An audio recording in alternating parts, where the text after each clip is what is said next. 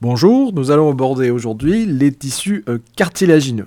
Alors tout d'abord dans ce premier chapitre, euh, une introduction à ces euh, tissus. Donc les tissus cartilagineux, comme a dû vous le préciser le professeur Merliot, sont des tissus conjonctifs spécialisés qui appartiennent avec les tissus osseux au groupe des tissus squelettiques. Donc les tissus cartilagineux sont composés, comme tous les tissus conjonctifs, de deux types d'éléments. D'une part, les cellules du cartilage, qui sont les chondrocytes, et puis de la matrice extracellulaire, qui, au niveau des cartilages, est très particulière, spécifique, et qui va être responsable des grandes propriétés mécaniques de ces cartilages. Cette matrice extracellulaire est ferme, résistante, elle a la particularité d'être extrêmement hydratée, ce qui lui permet cette souplesse et un certain degré de déformation. Et par rapport au tissu osseux, cette matrice n'est pas minéralisée. Alors, les tissus cartilagineux, comme là aussi a dû vous le préciser mon collègue Jean-Philippe Merliot, sont des tissus qui ne sont pas vascularisés. Le cartilage n'est jamais vascularisé. L'apport, l'entrée d'un vaisseau sanguin au niveau du cartilage va provoquer des modifications de ce cartilage parce que les chondrocytes ne sont pas habitués à avoir autant de nutriments, autant euh, d'oxygène et vont changer leur métabolisme et vont aboutir à la mort, à la transformation plutôt du cartilage. Les tissus cartilagineux ne sont pas innervés, c'est-à-dire qu'ils ne perçoivent pas de euh, la douleur, ils, euh, ils n'ont pas de réponse motrice ou autonome à quelque stimulus nerveux que ce soit ce sont des tissus qui ne sont pas minéralisés, sauf quelques exceptions que nous détaillerons plus tard dans le cours.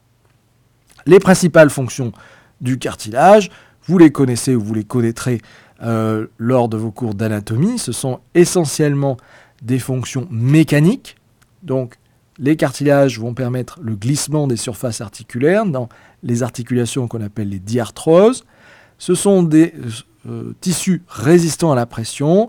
Ils vont avoir un rôle de structure, en particulier certains cartilages vont permettre de maintenir béant un certain nombre de euh, voies, comme les voies respiratoires.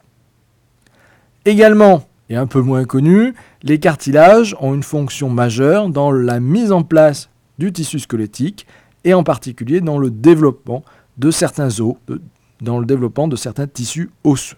Il existe un processus que nous allons détailler qui, consiste en la transformation du tissu cartilagineux en tissu osseux, et ceci est appelé le processus d'ossification endochondrale. Donc ces tissus cartilagineux sont localisés au niveau de régions bien spécifiques de l'organisme humain, et ces régions, ces localisations peuvent varier avec l'âge.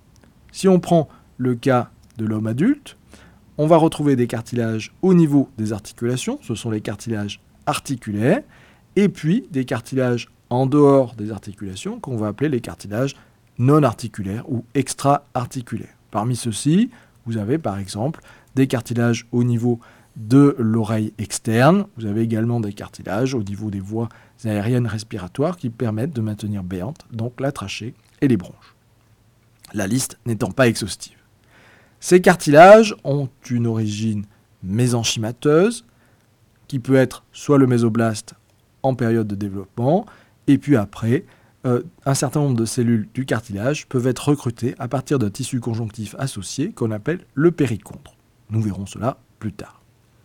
Les cellules souches mésenchymateuses, soit du mésoblaste, soit du périchondre, vont dans un premier temps se transformer, se différencier en cellules qu'on appelle les chondroblastes. Ces cellules sont des cellules capables de se multipliées, ce sont des cellules transitoires qui vont synthétiser la matrice extracellulaire des cartilages et ensuite se différencier en cellules qu'on appelle les chondrocytes, qui eux aussi vont participer à la synthèse de cette matrice extracellulaire, mais qui, et qui donc euh, vivent dans les cartilages jusqu'à y disparaître.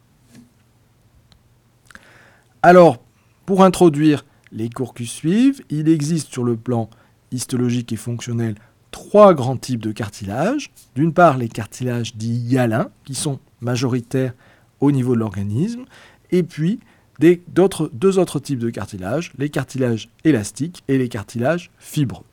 Ces trois types de cartilages se distinguent d'une part par la composition de la matrice extracellulaire, par la densité des cellules, donc la densité des chondrocytes à l'intérieur de ces cartilages, par leur localisation et leur fonction, et puis par la présence ou l'absence de périchondres associés à ces massifs cartilagineux.